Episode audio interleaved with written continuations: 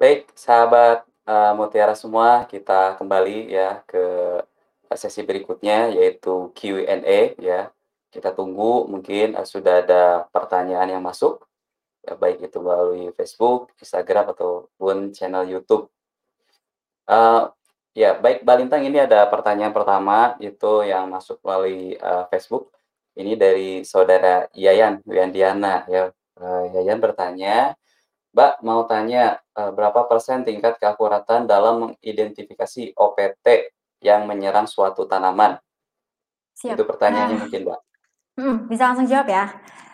Langsung, Oke, nah boleh. kalau memang ini adalah pertanyaan yang sering ditanyakan oleh para petani kami, seberapa akurat, eee, fitur identifikasi kami. Nah, eee, menariknya adalah kalau kita ini akurasinya itu berbagai eee, punya tingkat akurasi yang berbeda-beda, karena dari Mhm. segi jumlah data yang kita punya pun berbeda-beda.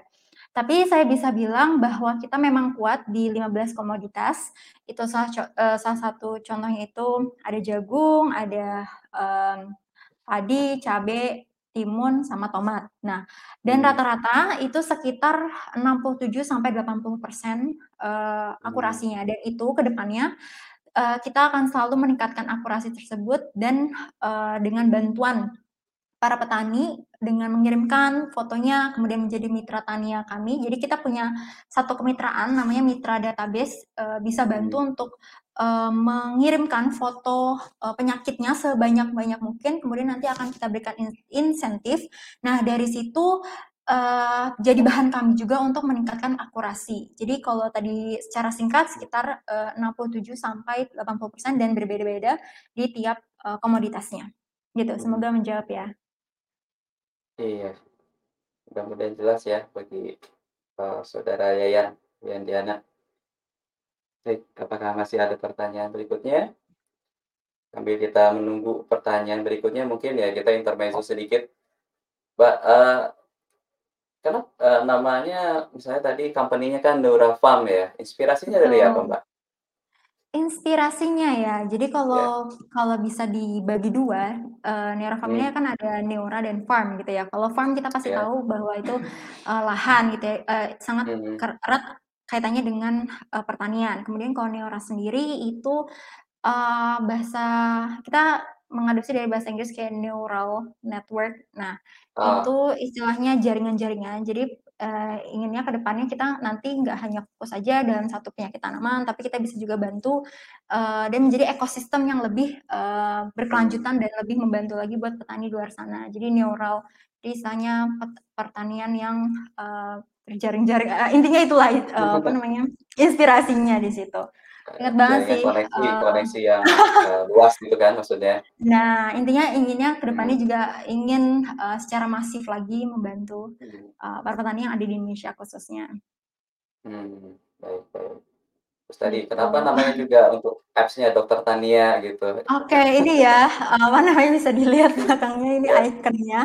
Jadi, Iya. eee, basisnya karena kita memang bertindak gitu ya, berlaku seolah-olah dokter karena membantu Mmm. menyembuhkan penyakit ya, tapi bedanya adalah ini penyakit tanaman. Jadi kita Ya. bilangnya nggak mungkin kayak dokter tanaman kayaknya, eee, terlalu kaku gitu, kemudian dokter tani Ya. juga kayaknya terlalu bapak-bapak nih atau misalnya terlalu, Mmm. istilahnya terlalu kaku. Nah, kita pengen ada, apa ya, istilahnya, eee, sentuhan keramahannya yang biasanya kan ada de dari sisi ini ya, eee, Mmm. personanya persona wanita ya, jadi kita pakai tambahin aja A gitu, jadi Dokter Tania gitu. Jadi, eee, istilahnya ingin lebih, eee, kelihatan branding-nya itu lebih ramah, lebih, eee, apa namanya, lebih Mmm. ya intinya lebih ramah lah ini ya kalau, eee, personanya Mmm. perempuan, gitu. Iya, karena kebanyakan petani laki-laki gitu kan? Waduh, enggak bisa dibilang gitu. Cuma tadi Iya itunya iya. sih, apa namanya, tujuannya ingin agar, eee, image Ya. atau pandangannya Ya ya. lebih ramah aja. Betul, karena Tuh. kalau perempuan kan bawaannya lebih lebih lembut. Ya. Betul, mungkin Ya. ya. Oh ya, ini ada pertanyaan yang masuk, ini wah ini dari, eee, Mhm. juragan, eee, durian ini. Yang bertanya di Facebook ini Pak Amar Kurniadi. Nah, Pak Amar ini bertanya, Mbak, nah, "Sepertinya aplikasi Dokter Tania belum bisa diunduh di App Store ya? Apa ada rencana bisa, eee" untuk juga bisa maksudnya sudah bisa diunduh belum, Mbak, di App Store Kalau untuk per hari ini kita belum membuat yang versi untuk iPhone atau di app eee, App Store-nya ya, karena kita Iya. memang, eee, banyak petani kami petani kami masih menggunakan, eee, Android. Jadi Aha. kita, eee, fokus masih dalam pengembangan di Play Store saja. Tapi memang Mhm. kan kita ada 2 kurang lebih ada 2 segmen besar ya untuk, Mhm. eee, pengguna kami, ada yang urban farmer yaitu petani di perkotaan, ada juga petani yang di pedesaan. Nah, kalau pedesaan memang mayoritas itu pakai Android, tapi ada juga nih request atau, eee, masukan dari petani yang di kota ingin ada App Store gitu ya. Tapi mungkin, eee, belum masuk sudah ada masuk dalam timeline kami, tapi mungkin untuk, eee, sampai akhir tahun belum kita fokus kerjakan karena masih di Android-nya masih harus banyak nih yang, eee, servisnya masih banyak yang, eee, kita, Mhm. eee, kerjakan. Jadi ingin fokus dulu di, eee, Play Store gitu atau di Android-nya. Mmm, tapi ke depan ada Gitu. rencana? Ada Akan ada ada sekali karena mmm. banyak masukan juga request, eee, pengguna iPhone untuk, eee, bisa menggunakan aplikasi Dokter Tania. Iya. Mudah-mudahan secepatnya bisa terrealisasi ya. Oke, ini ada Betul. pertanyaan lagi, Mbak, eee, Lintang, ini dari, eee, Kang Yadi yang bertanya di Facebook. Eee, "Halo, Mbak, untuk kalkulator pupuk yang ada di aplikasi ini, supaya lebih mudah kami sebagai petani dalam memupuk, sudah di segmen" eee, maksudnya sudah di segmen pada fase tanamannya atau belum?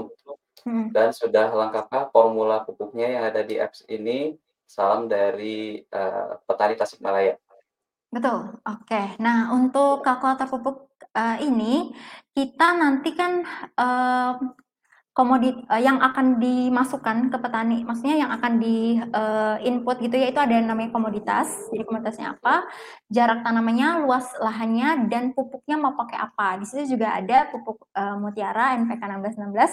Kalau Mmm. misalnya mau tahu berapa tinggal klik aja pupuk NPK Mhm. 1616, eee, kemudian nanti langsung, eee, kalkulasinya itu per fase. Jadi ada fasenya itu vegetatif generatif, dikasih rekomendasi juga itu MST, HST, minggu setelah tanam ke berapa, HST, hari setelah tanam ke berapa, di, eee, rekomendasikannya. Dan misal nih merasa bahwa kayaknya terlalu banyak atau terlalu. Sedikit, nah itu bisa langsung, eee, komunikasikan saja ke fit Mhm. eee, fitur tanya ahli. Jadi bisa Mhm. eee, dikonfirmasi dan juga misalnya masih ragu nih, bisa langsung kirim sampelnya ke kami. Jadi kita ada jasa analisa tanah, di situ kita bisa bantu untuk, eee, menganalisa NPK-nya ini apakah rendah, sedang, tinggi, pH-nya berapa, kebutuhan kapornya berapa, kebutuhan bahan organiknya berapa, dan nanti akan kita rekomendasikan, eee, jumlah pupuk yang, eee, akan digunakan gitu. Kalau misalnya Mmm. pakai NPK Mutiara 1616, kita akan rekomendasiin, "Oh, padi di lahan Bapak ini, eee, untuk, eee, sekitar 2,5 hektar itu butuhnya, eee, berapa ratus kilo," gitu, eee, NPK-nya gitu misal. Itu ada, eee, lengkap di situ, Mhm, eee, ada jasa analisa tanah ya, Mbak? Betul Ah, betul, dan biayanya itu berapa ya, Mbak? Eee, gratis kah?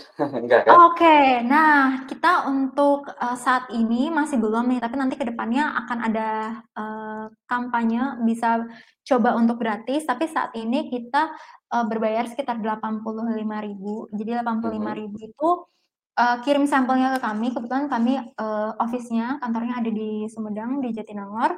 Kemudian Ya. nanti bisa langsung, eee, nanti akan kita pandu bagaimana cara mengambil tanahnya, karena tidak bisa asal ya, harus merepresentasikan, eee, 1 hektar itu nggak bisa nih cuman ada di 1 titik aja, harus tersebar Ya. titiknya, kemudian nanti dikirimkan ke kami, lalu dalam hitungan kurang lebih 3 sampai 5 hari itu kita bisa bantu untuk rekomendasikan NPK-nya berapa, eee, dan status, mmm, NPK, pH-nya berapa di dalam tanah tersebut, gitu. Jadi Mhm. lebih, mmm, spesifik lagi kita ininya, Mhm.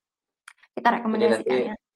hasil akhir rekomendasinya adalah berapa banyak pupuk yang dipakai, terus, Betul. eee, berapa misalnya pengapuran atau kapur yang harus dipakai gitu kan dengan nilai pH Betul. yang keluar gitu.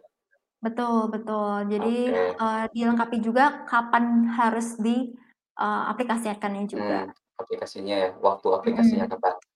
Betul betul. Ya, cukup murah juga sih Rp85.000. Iya, Ya kita harapannya ya. betul, amin amin. Kita harapannya memang semua bisa terjangkau gitu ya, nggak Mhm. mahal-mahal tapi memang harus bermanfaat gitu. Mhm. Ini ada komentar mungkin, eee, Mbak, Oh. eee, ada dari Wow. Kak Dadan Surya, mungkin kenal Oh, terima dari kasih. Facebook. Ya, untuk Iya. download aplikasinya bisa dicek di sini bit.ly, eee, Oke. ya, terus Dokter Tania. Mungkin untuk, Sip. eee, yang menyaksikan, ya bisa download langsung di situ ya. Tapi betul ya, Mbak? Langsung Betul situ betul ya? sekali. Terima kasih Baik. Pak Dadan sudah, eee, apa namanya, menyertakan bit.ly-nya. Iya, Ya, itu bit.ly-nya. link-nya bit.ly eee, slash Dokter Tania. Itu kalau misalnya bingung untuk ke aplikasi Play Store-nya ya, tapi kalau mau ke Play Store langsung juga bisa, tinggal ketik Dokter Tania. Iya, nanti keluar. Mhm. Betul. Oke, mungkin, eee, sambil nunggu pertanyaan lagi, mungkin saya ada pertanyaan. Tadi saya menyimak kan dari presentasi, ya ada kurang lebih 40.000, eee, data yang terkumpul ya, Mbak. Ya mungkin dari permasalahan-permasalahan yang, eee, petani tanyakan lah atau menjadi kendala gitu kan di lapangan. Nah, kalau saya ingin bertanya, kira-kira permasalahan terbesar atau mayoritas berapa persentase terbesar itu yang ditanyakan oleh petani apa ya? Betul Dari betul. empat puluh Jadi ribu data itu yang masuk. mhm. Jadi kebanyakan memang kita ini sekitar aku bisa bilang, eee, 60% itu hama penyakit yang disebabkan oleh virus. Nah, kadang-kadang Mmm. mereka, eee, apa ya, kalau virus ini kan, eee, gejalanya itu dia mirip sama defisiensi atau kekurangan nutrisi, kadang juga mirip dengan jamur, kadang juga mirip sama bakteri. Dan ketika misalnya, eee, hama penyakit ini terkena sorry, eee, tanaman ini terkena virus, itu kadang-kadang kan memang sudah susah gitu ya untuk di eee, dikendalikan gitu. Jadi sebisa selama ini kita hanya merekomendasikannya bagaimana cara mengendalikannya saja gitu atau sorry, me me eee, Mencegah. mengurang mencegah Mengurangi. Kalau dan mengurangi penyebarannya seperti apa, Mhm. itu paling banyak. Pengendalian Kemudian ya? Betul betul, eee, seperti misalnya kan kalau di yellow vi yellow virus, Gemini, kutu kebul itu kan, Mhm. eee, vektornya adalah kutu kebulnya sendiri. Nah, kita Iya, akan merekomendasikan Bemisia tabaci itu ya. Nah, itu Mhm. memang sangat apa ya, orang-orang, eee, tidak sadar gitu bahwa memang vektornya ini kutunya, buk buk malah ada juga yang kadang miskonsepsi dengan semutnya, padahal kan mereka ini semut ini sebenarnya cuman mengambil madu aja kan dari kutunya ini. Nah, dikiranya Iya. semutnya ini yang, eee, jadi jadi pembawa virus gitu, padahal kutunya ini, betul. Nah, di situ kita coba untuk, Bapak semisal misalnya kutu ini memang suka ada di gulma-gulma, jadi sebisa mungkin, eee, gulmanya sering disiangi atau dibersihkan, jadi kutu ini nggak nggak bersembunyi di situ gitu dan, eee, itu kebanyakan, eee, pertanyaannya. Kemudian ada juga yang terkait, eee, ini ya, kalau di cabe itu patek sih atau Patek, anthracnose. Nah, anthracnose. itu Mmm. betul, banyak sekali yang, mmm, kom apa namanya, bertanya dan masih masih apa ya, masih awam gitu mungkin ke mereka Mhm. terhadap patek ini. Karena patek ini sangat ini ya, dia kan kelihatannya ketika buahnya sudah sudah mau matang Ada. gitu. Mmm. Betul, jadinya sangat rugi eee, sangat merugi sekali mereka kalau sudah terkena patek, Iya. gitu. Mhm. Gitu, dan beberapa juga ada yang bertanya tentang pupuk, eee, apa namanya, defisiensi pupuk, eee, berapa banyak pupuk yang harus ditambahkan, dan kebanyakan juga kan karena petani-petani kita ini ada yang petani pemula gitu ya, jadi memang harus di, eee, guide atau dipandu secara lebih rinci gitu, karena mereka sebelumnya belum pernah berpengalaman. Banyak sih Mhm. yang seperti itu. Mhm. Jadi kalau dipresentasikan itu 60% lebih lebih banyak, eee, masalah ke penyakit terutama yang disebabkan oleh virus. Betul Oke, betul. kemudian kalau misalnya yang kedua itu kebanyakan yang tanya tentang patek atau anthracnose di cabe, Mhm. ya. Sisanya mungkin, eee, itu ya, apa, pemupukan, ini ini program pemupukannya. Betul Oke, betul. boleh. Oke mungkin, eee, kalau misalnya, eee, virus tadi kebanyakannya di tanaman apa yang ditanyakan, di hortikultura kah? Hortikultura, semua Mmm. rata-rata kita di tanaman yang Solanaceae yang macam Mmm. timun, terong, Ya. gitu. Ya. Mmm. Terong, timun, tomat, seperti itu ya. Betul betul. Oke. Karena mereka kan memang kalau punya penyakit ini ya, eee, mirip bukan mirip-mirip, eee, satu satu penyakit ini gejalanya sama di fami satu famili kan Ya mereka karena ini, karena masih satu famili. sama Ya hati karena jadi itu gejalanya sama-sama. Ya oleh karena itu sebetulnya tidak, eee, direkomendasikan untuk menanam, eee, satu jenis tanaman dengan famili yang Betul. sama. Misalnya tanam Betul cabe, sih. terus, Iya sampingnya ada terong, tumpang sari misalnya kan, Betul tomat dengan betul. tomat, dengan ya ya seperti itu, tidak kita tidak rekomendasikan seperti itu, karena nanti hama penyakitnya kan akan terus ada di situ. Betul betul sekali. Nah, Selain itu pengetahuan-pengetahuan hara juga. Kenapa? Ya, kebut ya selain itu juga kebutuhan unsur haranya juga sama, jadi nanti akan menjadi Mhm. kompetisi kompetisi dari sinar matahari kan, kalau tanaman sama-sama saling menaungi, kompetisi dari penyerapan unsur hara juga kan, karena kebutuhan Betul. haranya mirip-mirip kan, seperti itu. Betul betul, kalau setuju sekali. sambil nunggu lagi eee, kalau kalau misalnya di, eee, Nura Farm ini ya, tim di lapangannya kurang lebih ada berapa banyak dan tersebar di berapa daerah nih, Mbak? Mhm, kalau misalnya tim inti kami memang karena pandemi gini ya, eee, Mhm. kita sangat-sangat me eee, men tidak merekomendasikan untuk banyak-banyak di lapangan, tapi beberapa kali mungkin Mhm. sekitar seminggu 2 sampai 3 kali itu kita ke lapangan, itu kita Mhm. memang masih fokus untuk di lapangnya hanya di sekitar Bandung saja gitu, tapi ke depannya doakan harapan makin berkembang nanti ke depannya akan hadir Mhm. juga di, eee, tempat-tempat, eee, para Bapak Ibu sekalian gitu. Nah, Mhm. Eee, untuk timnya sendiri kita timnya masih cukup, eee, kecil ya, tapi diharapkan, eee, walaupun kecil ini dari segi pengalaman dan segi, eee, pengetahuannya bisa bantu para petani. Sekitar mungkin Mmm. ada 4 sampai 5 ya, eee, tim yang di lapangan secara khusus untuk mengenda eee, membantu, eee, Mhm. menjawab pertanyaan petani. Mhm mhm. Oke, mudah-mudahan nanti secepatnya bisa, eee, ada ya di wilayah lain selain yang Amin disebutkan tadi amin. ya, Mbak. Amin amin. Memang sudah banyak rekomendasi nih kayak, eee, request kayak, "Bisa nggak, eee, visit ke, eee, lahan kami?" "Lahannya di mana, Pak?" "Di Pacitan." Aduh, jauh sekali kan ya, jadi kalau misalnya yang di luar-luar Bandung masih kita, eee, layani lewat, eee, aplikasi gitu atau Facebook. Iya. Boleh, atau nanti bisa hubungin tim kami dari Merauke. Siap siap, butuh bantuan banget nih Oh timnya iya. Mas Garis. Iya tim ya dari Merauke juga kita ada bisa nanti bisa bantu juga, eee, timnya, Balintang. Siap Eh, siap banget. Balintang kalau kalau misalnya berarti, eee, Nura Farm ini, eee, ada petani binaan? Nah, kalau saat ini kita, eee, ada beberapa, jadi memang kebanyakannya di Lembang, namun Mhm. di luar ini kita, eee, rencananya juga akan, eee, bukan ekspansi ya, lebih tepatnya ke, eee, memperluas, eee, jangkauan kami di Petani Bi Petani Binaan. Kebetulan kita lagi mau buka buka ini Mas, buka, mmm, program untuk kita bina, jadi nanti kita akan seleksi sekitar 10 petani untuk kita bina ke depannya. Di situ nanti Mhm. akan mendapatkan premium dokter taninya secara gratis, jasa analisa tanah secara gratis, eee, konsultasi taninya selama 1, eee, rotasi tanam. Nah di situ nanti tapi kita akan, eee, seleksi dulu nih petani yang memang mau, mmm, menggunakan aplikasi dokter tania, kemudian nanti kita bisa juga bikin demplot bareng-bareng, dan itu memang tidak terbatas di Jawa Barat saja. Tapi memang, eee, kekurangannya adalah kita nanti akan pandunya secara, eee, online gitu, tapi diharapkan dengan itu masih bisa jelas dan masih, mmm, ya panduannya jelas, nanti tenang aja ada dokter tani yang bisa bantu kesehariannya. Jadi kalau untuk petani itu ya Mas ya, eee, kita Mmm. mau buka baru mau buka sih nanti sekitar Juli di tengah, eee, dan semua petani bisa, mmm, ikut, namanya, program tersebut gitu, tapi dengan, beberapa syarat nanti akan, diumumkan di Facebook-nya Nera Farm.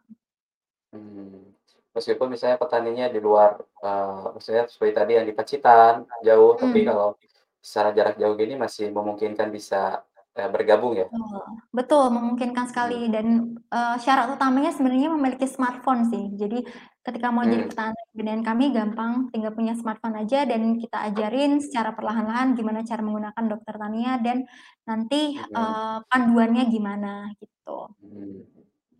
Dokter Tania atau Farm ke depan, eee, menerima produk dari petani nggak untuk bantu jual seperti itu? Betul betul. Untuk Nah itu bantu memasarkan seperti itu? Mhm. Nah, ini adalah salah satu pertanyaan yang juga sering ditanyakan. Jadi, "Bisa Mhm. nggak bantu untuk, eee, jual hasil lahan?" Begitu ya. Nah, kita sebenarnya Ah. ada arah ke sana. Jadi, eee, kita sedang berusaha untuk mencari buyer, tapi kita fokusnya buyer-nya ke institusional atau lembaga. Jadi nanti kita, Mmm. eee, ketika sudah ada, eee, lembaga yang nanti fix deal sama kita, nanti akan kita cari sourcing, eee, petani mana yang bisa supply ke kita, gitu. Jadi, Mmm. fitur ini atau layanan ini di Dotalannya sudah ada, tapi masih dalam, eee, tahap perkembangan dan diharapkan nanti ke depannya kita sudah ada deal nih, eee, lembaga yang, eee, mau menerima hasil panen, eee, petaninya Nera Farm, gitu. Mmm, ke depan ya? Betul betul. Memang Iya. ini salah satu yang dinanti-nantikan sih, oleh para petani. Iya. Ya, membantu petani kan, ya ada ada, eee, apa, alternatif pasar lain, gitu kan. Betul betul. Mereka mungkin Iya. sudah punya yang tetapnya mungkin, tapi kan ingin yang lebih, Mmm. harganya lebih tinggi atau misalnya, eee, kualitasnya bisa lebih baik, gitu. Jadi kita bisa Mmm. bantu untuk di situ. Mhm mhm.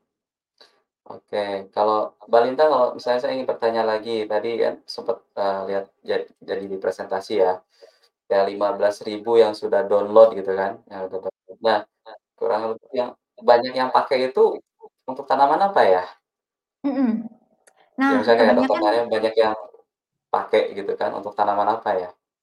Betul. Jadi kita memang di awal-awal ini selalu menanyakan mereka ini petani apa, petani di lahan, di Mhm. greenhouse, di rumah, dan mereka menanam apa. Dan Mhm. komoditas-komoditas atas adalah komoditas hortikultura pastinya.